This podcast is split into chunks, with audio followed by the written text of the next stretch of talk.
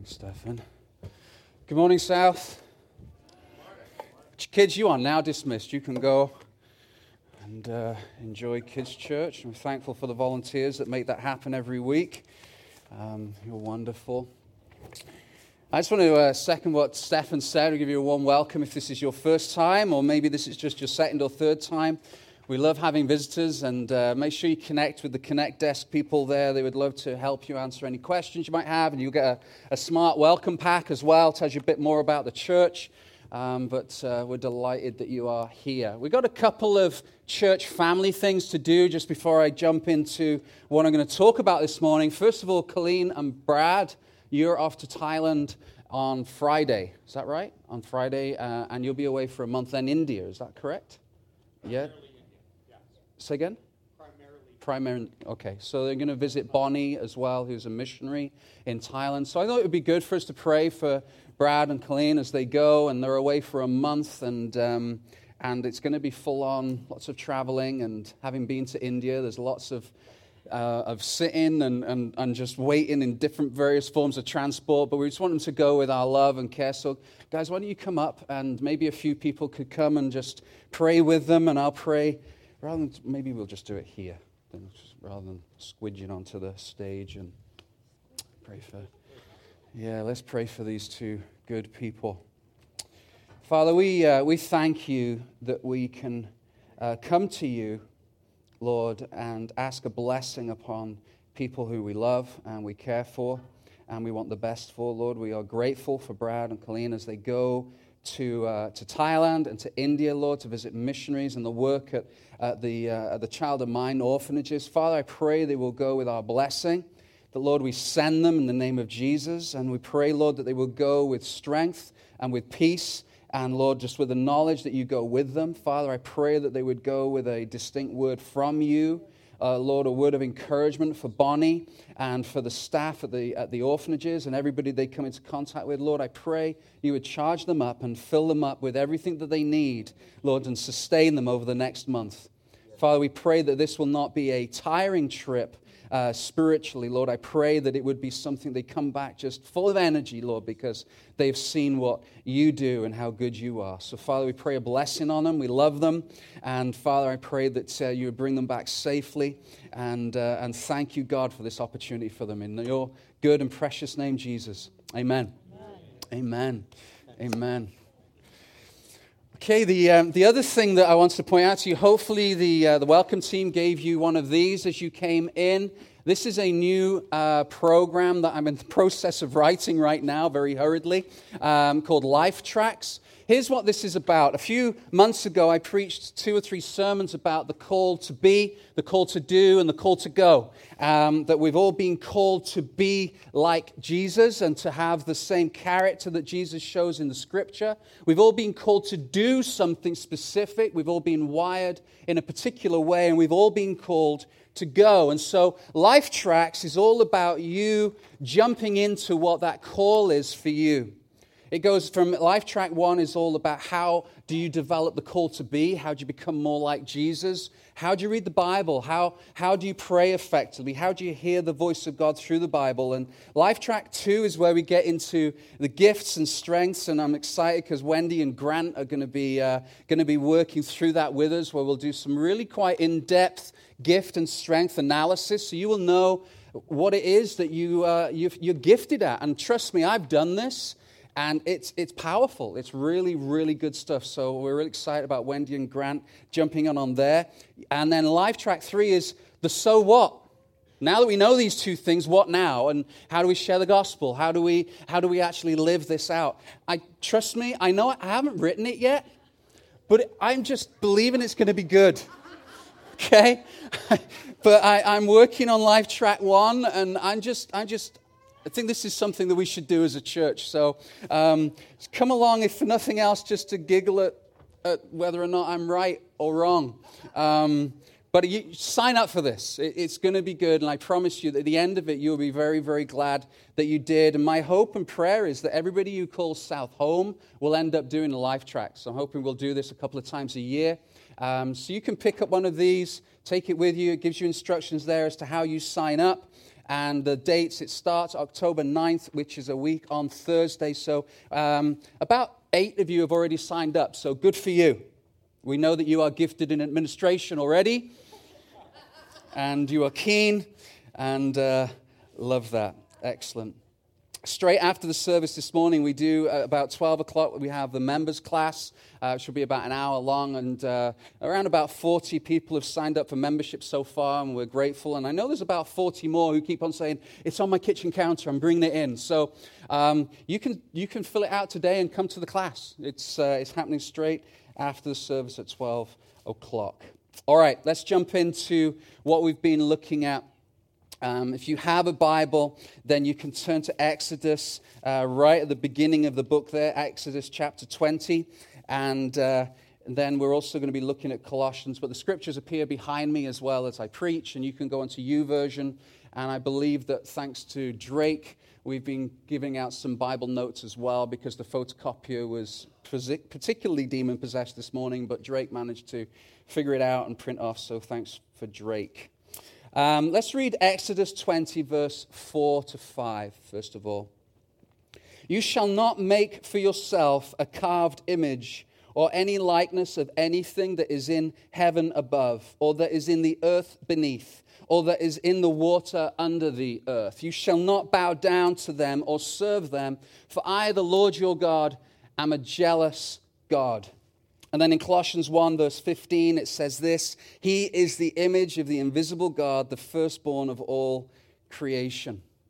Last week, we started the Ten Commandments. A couple of weeks ago, we looked at why we need to study the Ten Commandments. What has this got to do with us as, as a culture, never mind if you're a Christian or not, or if you're, you're a skeptic or not, the Ten Commandments actually speak about absolute truth. There's a right and a wrong. And, and our culture feels uncomfortable with that because they enjoy saying things like, well, if it feels good for you, then you should do it. Or if it's, you know, if it feels right, go for it. And, you know, that gets us into some trouble, and we can see the result of that in our world today. Last week, we jumped into the most important commandment, which is the first commandment you shall have no other gods beside me. And what we did is we dug into why that was the case, that we all have some kind of God, small g, in our life, something that we're serving. It could be money. It could be career. It could be your children. It could be something that is actually good that has become ultimate to you. Something that you now is enslaving you that you have to serve this through fear. If you don't, then something bad will happen. That's exactly like the Israelites and the Egyptians. Let's take money, for example. Unless we work hard and devote hours and hours and hours on building our investment portfolios, then something bad will happen. So we serve this God of money so that we can avoid the pain that might come from not serving it. It's exactly the same as it was with the Egyptians and with the Israelites. And I said to you, well, you know what? That will get us into some trouble because what we serve will always fail us unless it's God. Some people serve the body, the physique, the looks. You can tell by a quick glance at me that's not the case for me. But people devote hours and hours to the gym, believing that they will be able to push off death.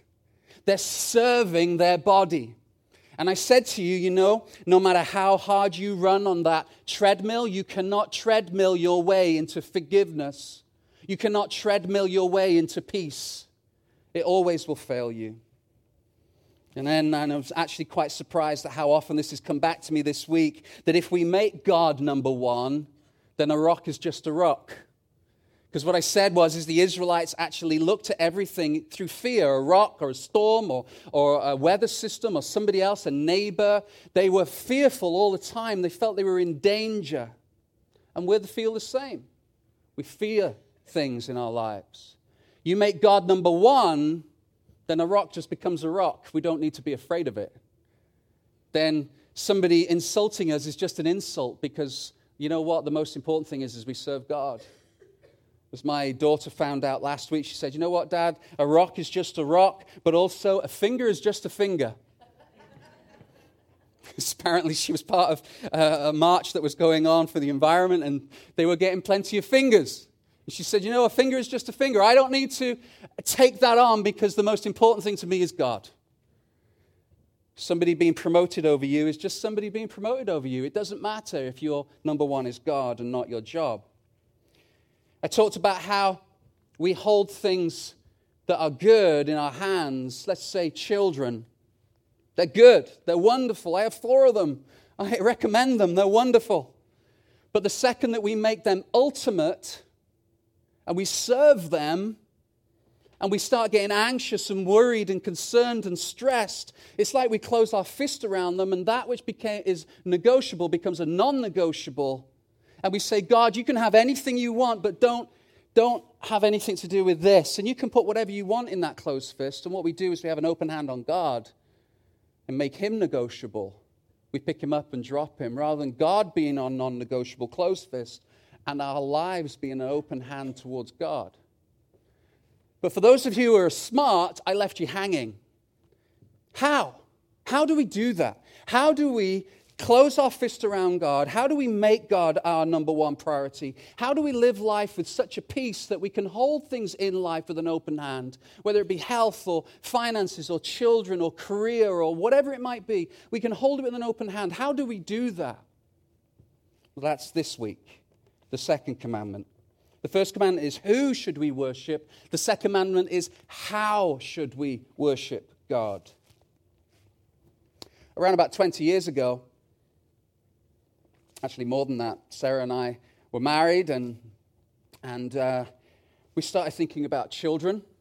And we had this perfect image in our minds as to what parenthood was going to be like.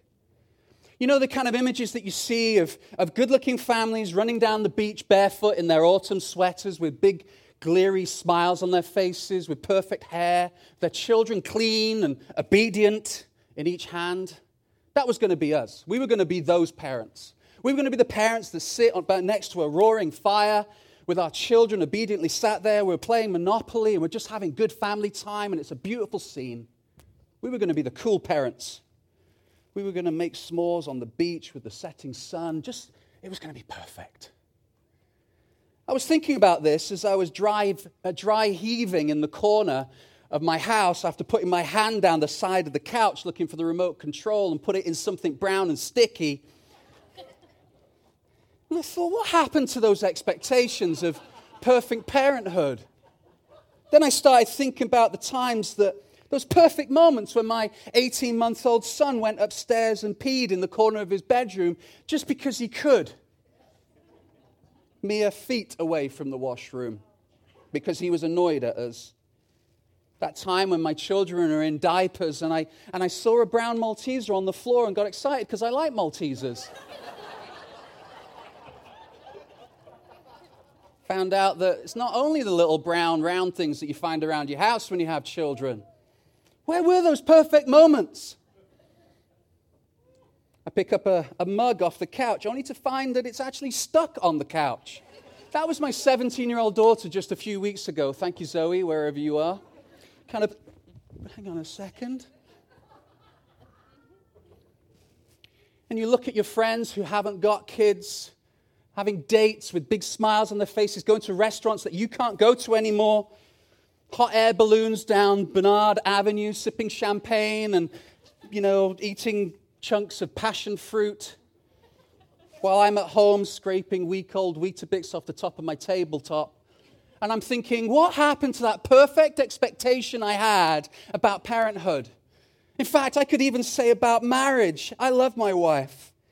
I love the fact that she laughed so deliriously when she handed me a large jug, which I thought was full of orange juice, but actually turned out to be old chip oil, and started chugging it back. She didn't do it on purpose, but she laughed on purpose, friends. She really did. We have these expectations in life or on people, and trust me, you know, I, I actually said to my son the other day, I said, you know, if I could have a wish, after I'd wished for more wishes, because that's the real wish that you should have first, right? I want more wishes, um, would be that I'd actually take 10 years, uh, I'd make each of my kids 10 years younger. I'd, I'd want to do it all over again. You know, I have a 20 year old, almost 18, 15 year old, and a 9 year old. I wouldn't take 10 years off Jack, because that would mean he wouldn't exist. So we'll just say eight years off Jack. I'd do it all over again. Because even though I had expectations of being the cool parent, I would not change a thing. I would not change a thing about the way that we have enjoyed our kids. My expectation was different from the reality. And there were times it was difficult. There was times that it was hard to adjust. It was hard to, to have a screaming baby or, or a situation in your family that involved your kids. It was difficult. I wouldn't change it, but it wasn't my expectation. You see, what we need is we need an injection of truth in order to have the right expectations. We need people to come alongside and go, you know what, parenting isn't quite like you think it might be. It's brilliant, but it's not quite like that. You need somebody to come alongside you and say, you know what, marriage isn't quite the way that you think it's going to be. I encourage young people, get to know the person before you date them. And then once you date them, that's when the experiment starts. Put yourself into situations that are sometimes stressful. Minister together. What, do, what are they like with money? What are they like when they're angry? What makes them angry? What makes them frustrated? Because here's what happens when you get married. And those of you who are married will say a big amen if you were Pentecostal enough. You'd say, what happens, whatever issues are before marriage, you put them through marriage, they amp up, don't they? hey. Thank you, Brad. Colleen just went. it is going to be a long month, yeah.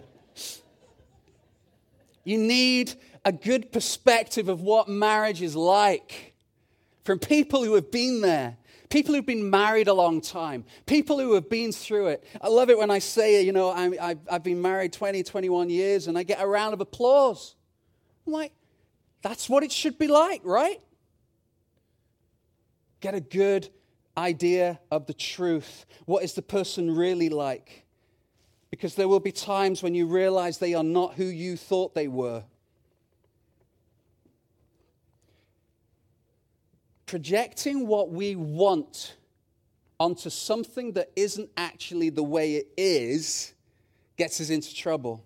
Projecting what we want on people rather than loving them for who they actually are. We have expectations of a situation, an expectation of a person, an expectation of an experience, and then we get indignant and annoyed when it's not the way we think it should be.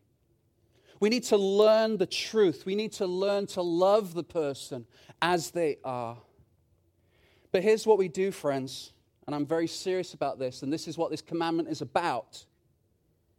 Is we look at God and we project expectations on what we believe God is like onto him that aren't true. And then we get annoyed when he doesn't fulfill those expectations. So, my first point today is God is the invisible made visible in Jesus. God is the invisible made visible in Jesus. There's a story, I'm not sure whether it's true, but that won't stop me saying it anyway, of a little girl in kindergarten who was doing a drawing and the kindergarten teacher came up behind her and went, Oh, well, that's a lovely drawing. What is it? And she said, It's a drawing of God. And the kindergarten teacher says, Well, I don't think we know what God looks like. And she said, Well, you will in a minute. we don't know what God looks like. You know, you've seen the pictures of a, a guy on a, on a maybe on a kind of a throne with a big beard and a crook where does that come from? We imagine God to be what we want him to be, positive or negative. Who you perceive God to be right now, sat in this church today in your life, who you perceive God to be will determine how you worship Him and will actually direct your life. And I'm going to show you that this morning.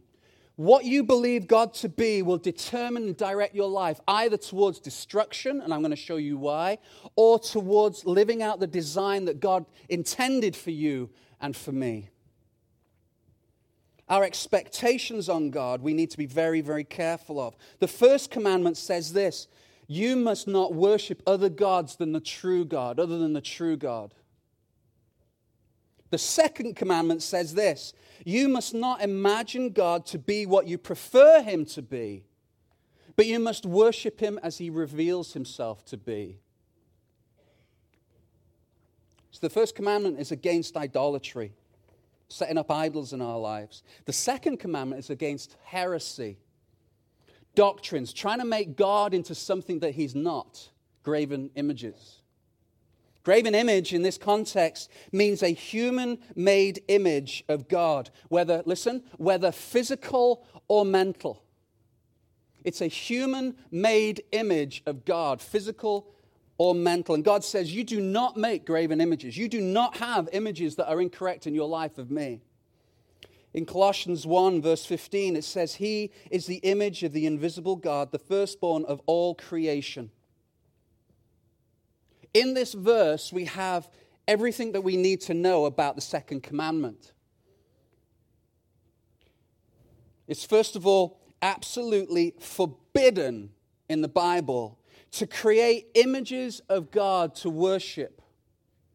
You cannot get around it. You have to do theological gymnastics to make the Bible say that it's okay for us to worship something as a representation of God.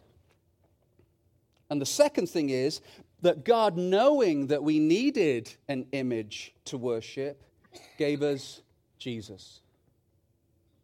Because this is what Colossians is talking about. He's saying Jesus is the image of the invisible God, the firstborn of all creation. Look, you can't see God. You cannot see him. He's invisible. But if you want to know what he looks like, look to Jesus. He's, he is the one you look to. He is the image that you should worship because God knows us as, as humans that we need some kind of representation, not some ethereal idea. We need an, what is it that we're worshiping? Look to Jesus. So let's break this apart a little bit. So the second point is this no created images of God for worship. It's really clear. No created images of God for worship. The New Testament, Old Testament is clear. Deuteronomy 4, verse 12 to 16. Deuteronomy 4 breaks apart the commandments a little bit more and gives you some more detail. It says this Then the Lord spoke to you out of the midst of the fire. You heard the sound of the words, but saw no form. There was only a voice. Therefore, watch yourselves very carefully, since you saw no form on that day that the Lord spoke to you at Horeb out of the midst of the fire. Beware lest you act corruptly by making a carved image for yourselves in the form of any figure, the likeness of male or female. God's saying this. He says, Listen, I spoke to you out of the fire. You never saw what I looked like. All you heard was a voice. And the reason that is because I don't want you to go and make an image that is incorrect. Why not? Why shouldn't we have an image of what we think God rep- looks like right on the stage here? Because they will always, always fail. Physical representations of God always fail.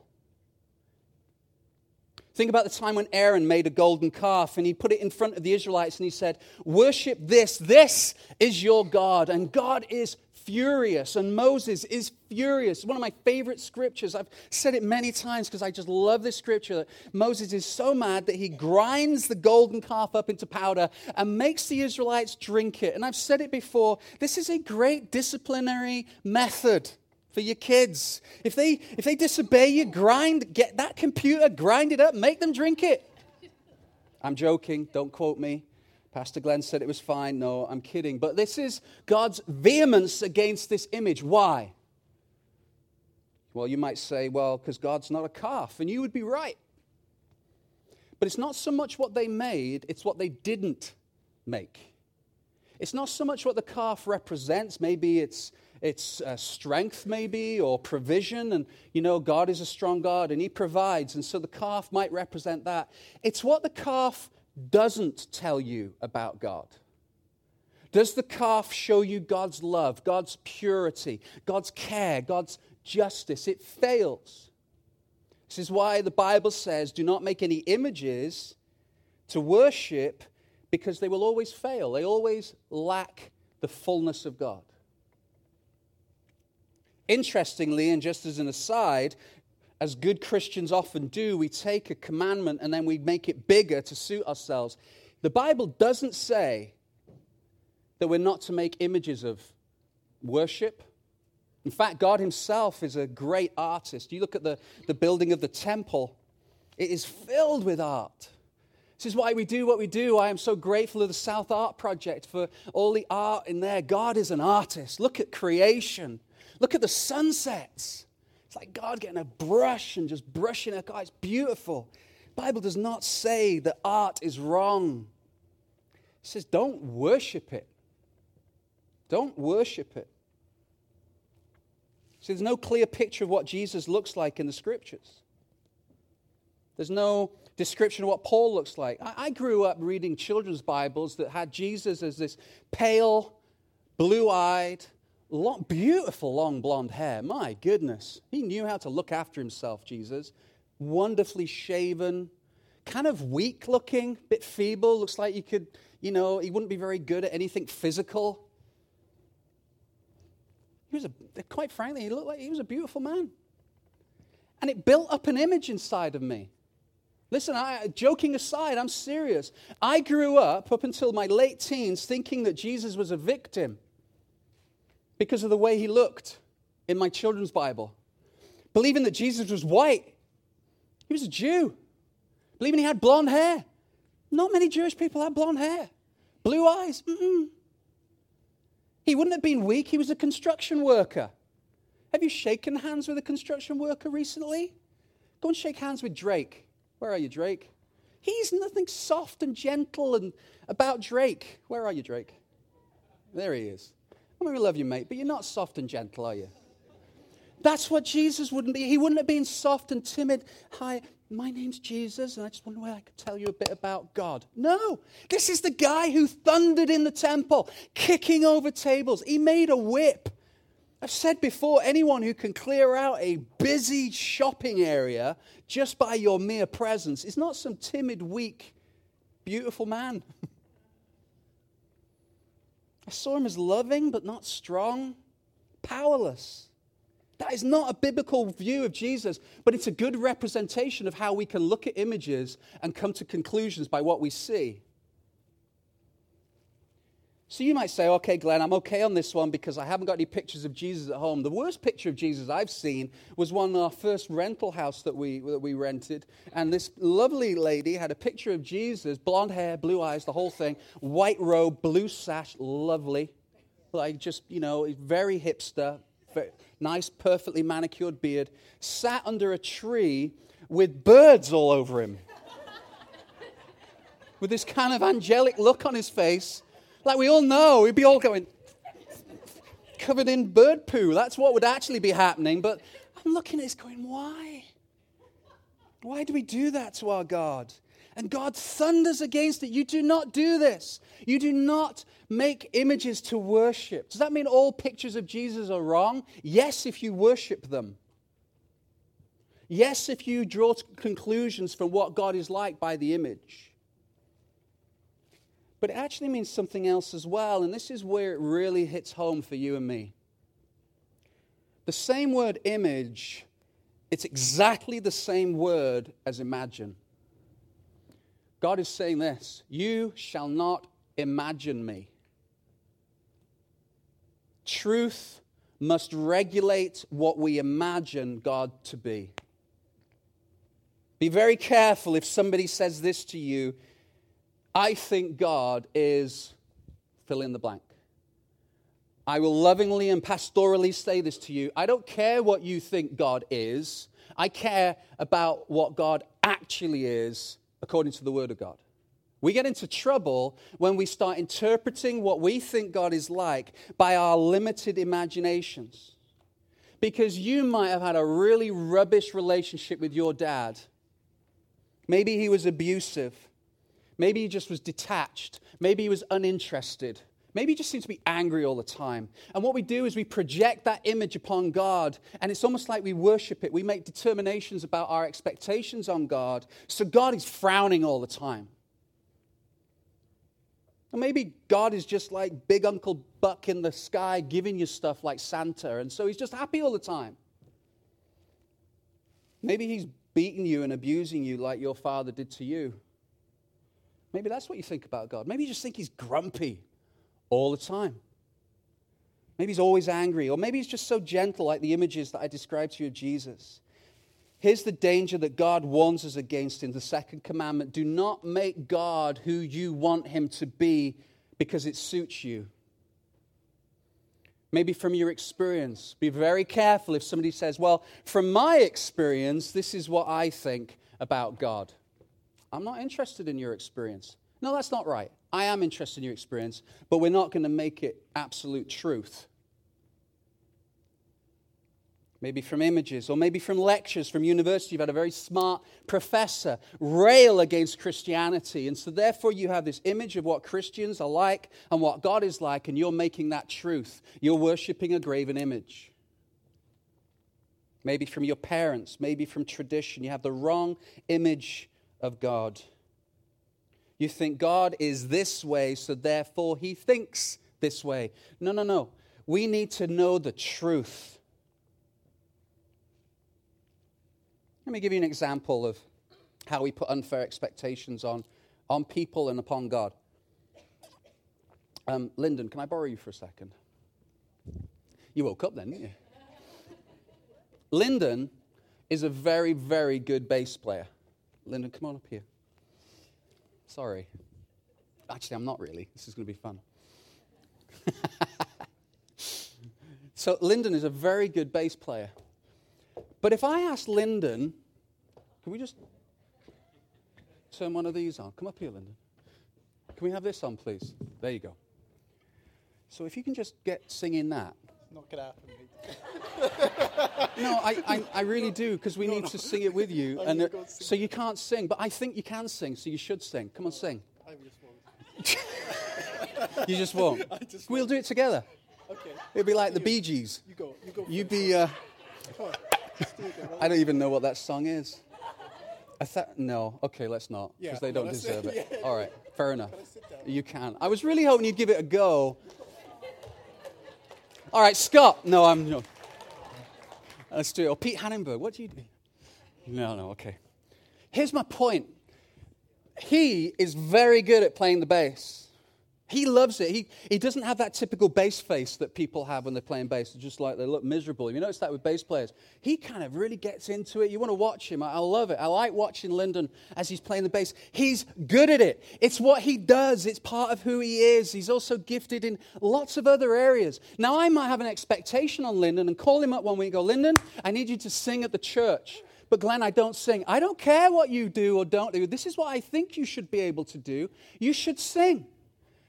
Now, I get from a position of control because of, I'm coming from what I think is true, is unfair on Lyndon, and quite frankly, apparently, Lyndon tells me, unfair on you as well, because he perhaps isn't as good singer as I think he might be.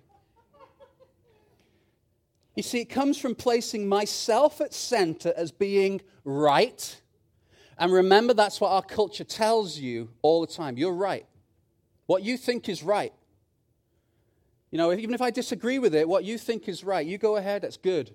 And so it comes from us placing ourselves in the center, and instead of Lyndon, and we do it on our wives or on our husbands or on friends, we have unfair expectations because we believe they should be a certain way, and then we get annoyed when they're not.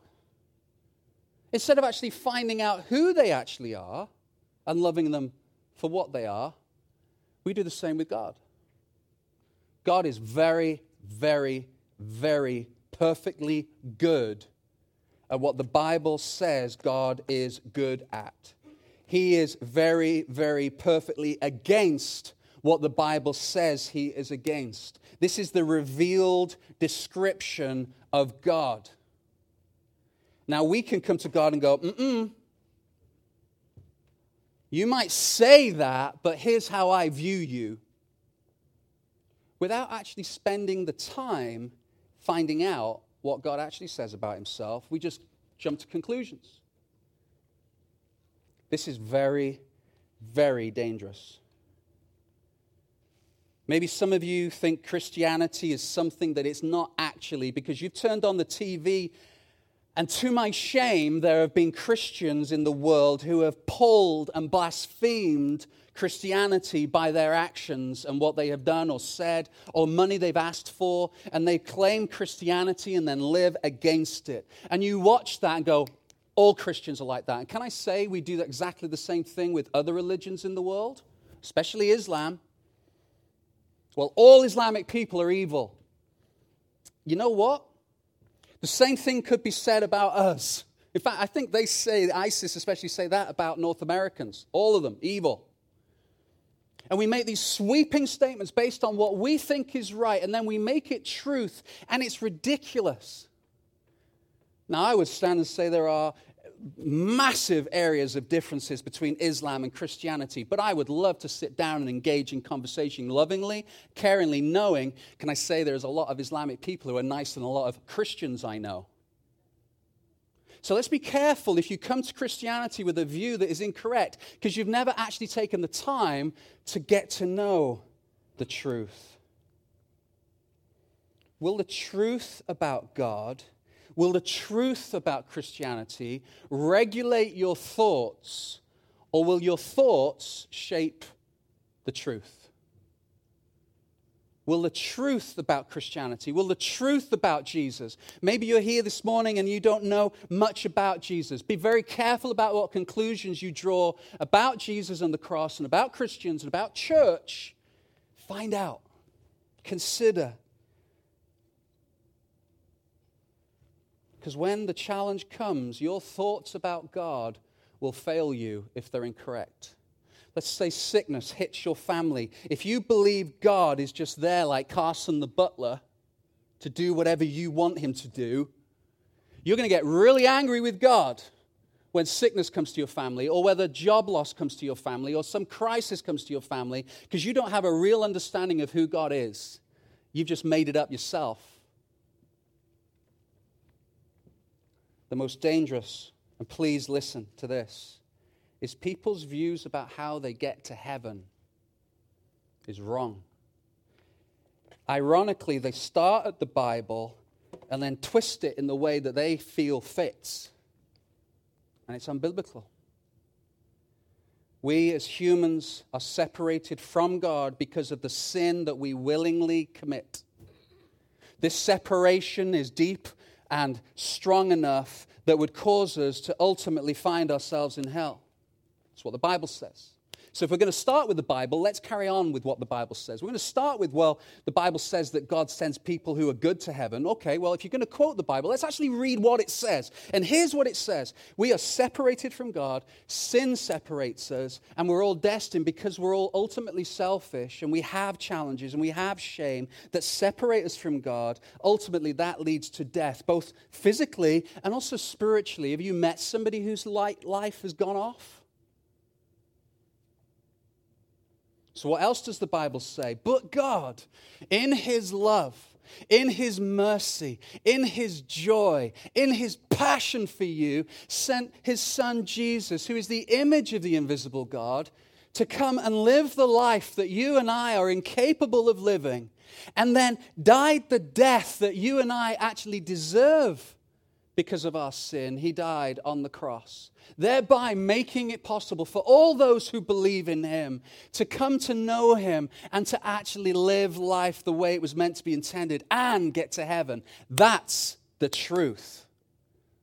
Oh, but I don't like that. Okay. But that's what the Bible says. You started with the Bible. Let's finish with the Bible. That's what the Bible says. Now, I don't like that because, Glenn, you're telling me that I have sin in my life and I do stuff, stuff wrong. Yes. How do I know that? Because you're no different from me.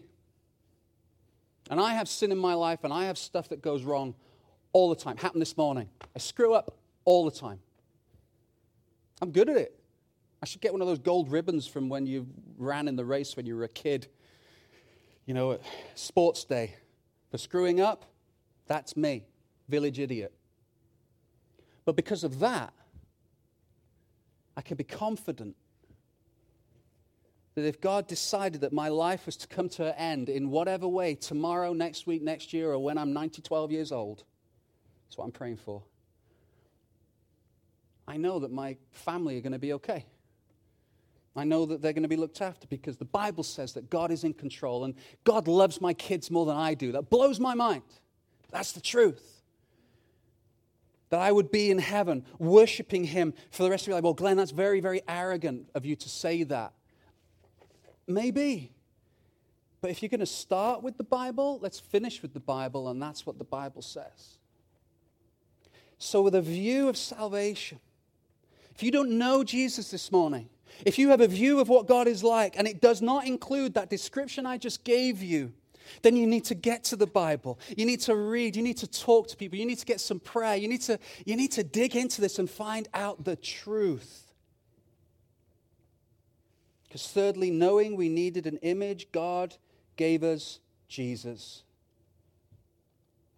We want as humans to relate to God personally, so He gave us His Son, Jesus. How do we get the right image of who God is? How do we find out who God is? How do we find out how He responds and what He sounds like and what He does and how He reacts and what He thinks about racism and what He thinks about um, uh, um, sexism and what does He think about sex? What does He think about money? What does He think about heaven? What does He think about hell? What does He think about marriage? What does He think about adultery? What does He think about swearing? All these things that we want to find out that God says are in the first four books of the New Testament. Look to Jesus.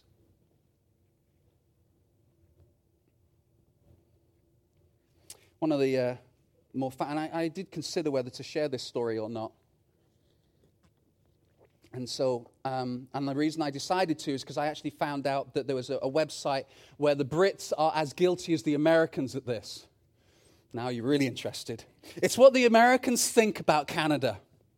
Now, being a Canadian now, getting my citizenship, there are some funny things about what the Americans and indeed the world think about Canada that actually we're not all maple syrup soaked bears drinking bad beer in igloos, which is what a lot of Americans thought. I, I, actually went to Florida for a conference several years ago, and, and, I, and somebody asked me who was from Florida where I came from. And I said, Oh, I come from Vancouver because that's where I lived at the time. And they were like, Oh, really? Do they play outdoor sports there? Yes, they do. Really? Does it ever warm up enough? Yeah? Really? I said, Can you just describe to me what you think Vancouver's like? He described this kind of wilderness abyss of ice and glaciers and like and and you know that there was a, a, tweet that went around a week or so ago that, uh, that we were giggling at in the Scottish referendum because apparently somebody tweeted, and this is true, that they were hoping that the Canadians wouldn't try and do the same thing and separate themselves from America.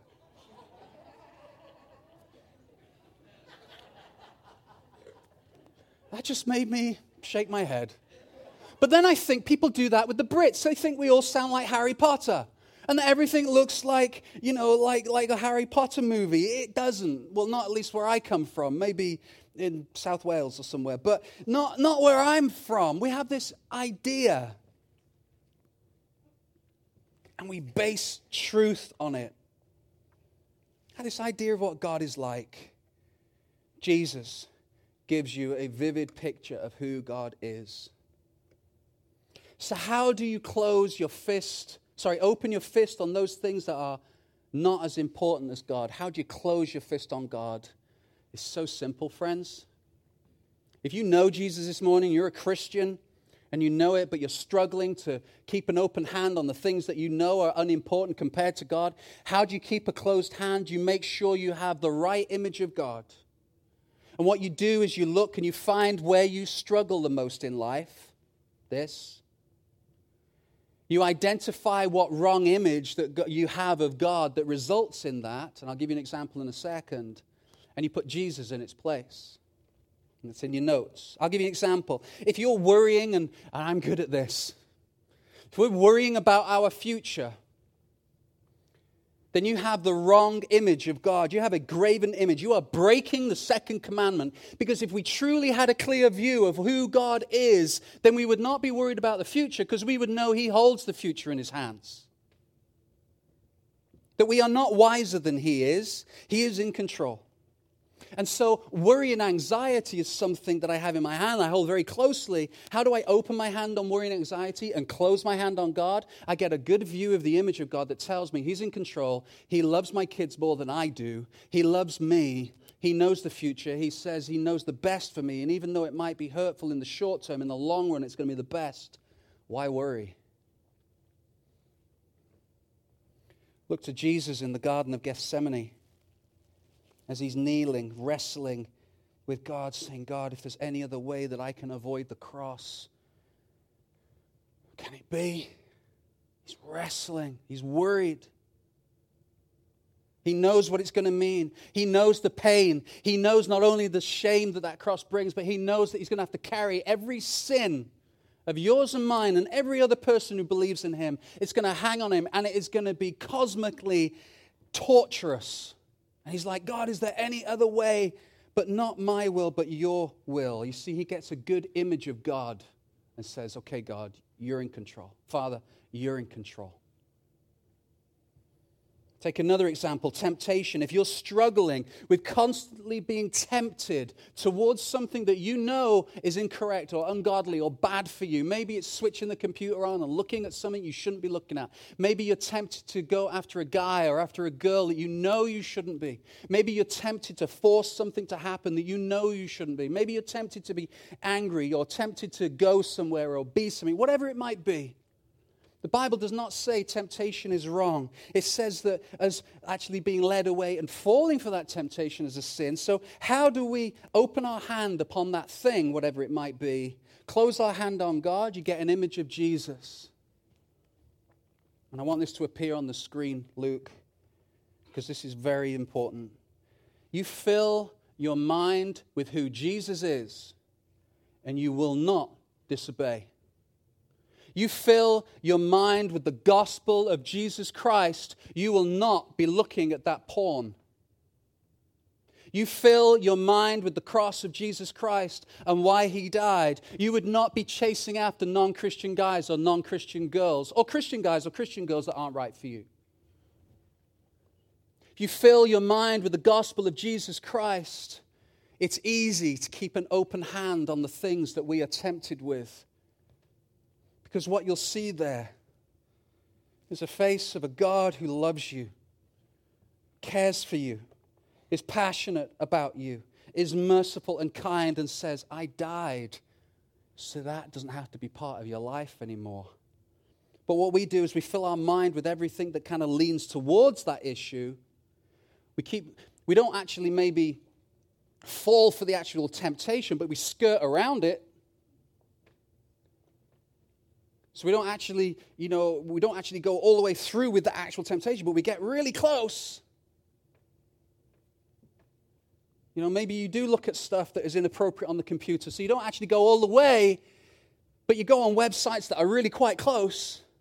So you're filling your mind, maybe you're watching programs or listening to music or going on magazines or whatever it might be that get you on that side of your thinking rather than on that side of your thinking that comes from immersing yourself in the Word of God and immersing yourself in biblical community and immersing yourself in worship and focusing your mind on that which is good and noble and pure and excellent. Because the more you do that, you will not be able to close your fist upon that. I promise you. If you read the Gospels thoroughly, you'll find that your impatience is not godly because God is a patient God. If you're angry all the time, it's because you don't see the mercy of God. If you are lacking self control, it's because you are not seeing the goodness of God. You're not looking at His face. Friends, Christians or non, seekers or been in church for years, that is why I thunder every week about reading this book. I think most, if not all, of our struggles in life would be solved if we would all dedicate ourselves to reading this and considering and praying it through on a daily basis. But, Pastor, you don't understand. No, I do understand. Do you read your Bible? Are you in a community group? Are you studying what God actually says about Himself? We're going to worship in a minute. Worship gives us an image of God we can focus our mind on something that is good and godly. As part of the Life Tracks, we're going to actually be talking about the place that the Bible has in our lives. I encourage you to sign up for that. If you are struggling in reading your Bible, sign up for Life Tracks. There are good, godly people around you who will help you and give you advice. Let's find out who God actually says about himself. My challenge to you, church, and I've been your pastor long enough now you know my love and heart is towards you. But my challenge to you, church, if you call South your home, or if you are a Christian, do you spend time in the Word of God getting to know Him? Do you, like Paul, when he said, that I might know Him and the power of His resurrection? If you don't know Jesus this morning, or you, you're not sure, are you actually putting time in to find out? We want to be a church where you will experience and engage and be equipped and, and express your gifts and your strengths. That's what we want to be as a church. This is a great place to find more about God, a loving family who has been where you've been. But resist making determinations about who God is based on your past experience. My prayer is that we would stop making God into our image in our own mind so he can make us like his image in his mind. That would be my goal. That would be my prayer. Let's pray.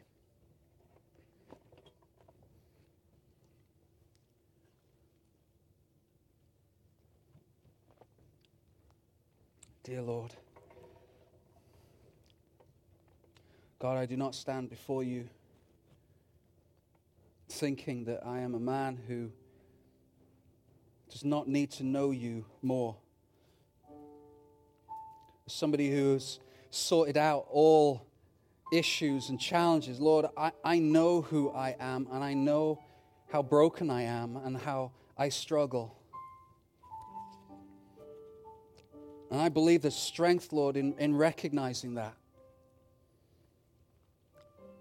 Because, Lord, I know that that draws me to you. God, I pray that everyone in this room right now will get a correct image of who you are, that you're a loving God. You're a caring God. You're a patient God. You're a merciful God. One who cares about our children and our grandchildren and our brothers and sisters. And Holy Spirit, I would ask that for any who don't know you in this room, that right now, maybe they're for the first time in a long time just saying, Lord, God, help me. Forgive me for all those things that I know I've done wrong. Give me the right image of you, God. And Father, I pray that it would be burned into our spirit and into our minds and into our souls, that we would immerse ourselves in your word, in biblical, solid community, so that we might know you. And Lord, I pray, even as we worship now, that we would get a glimpse of who you are. Because, Lord, I know that you will never fail us. Thank you, Jesus.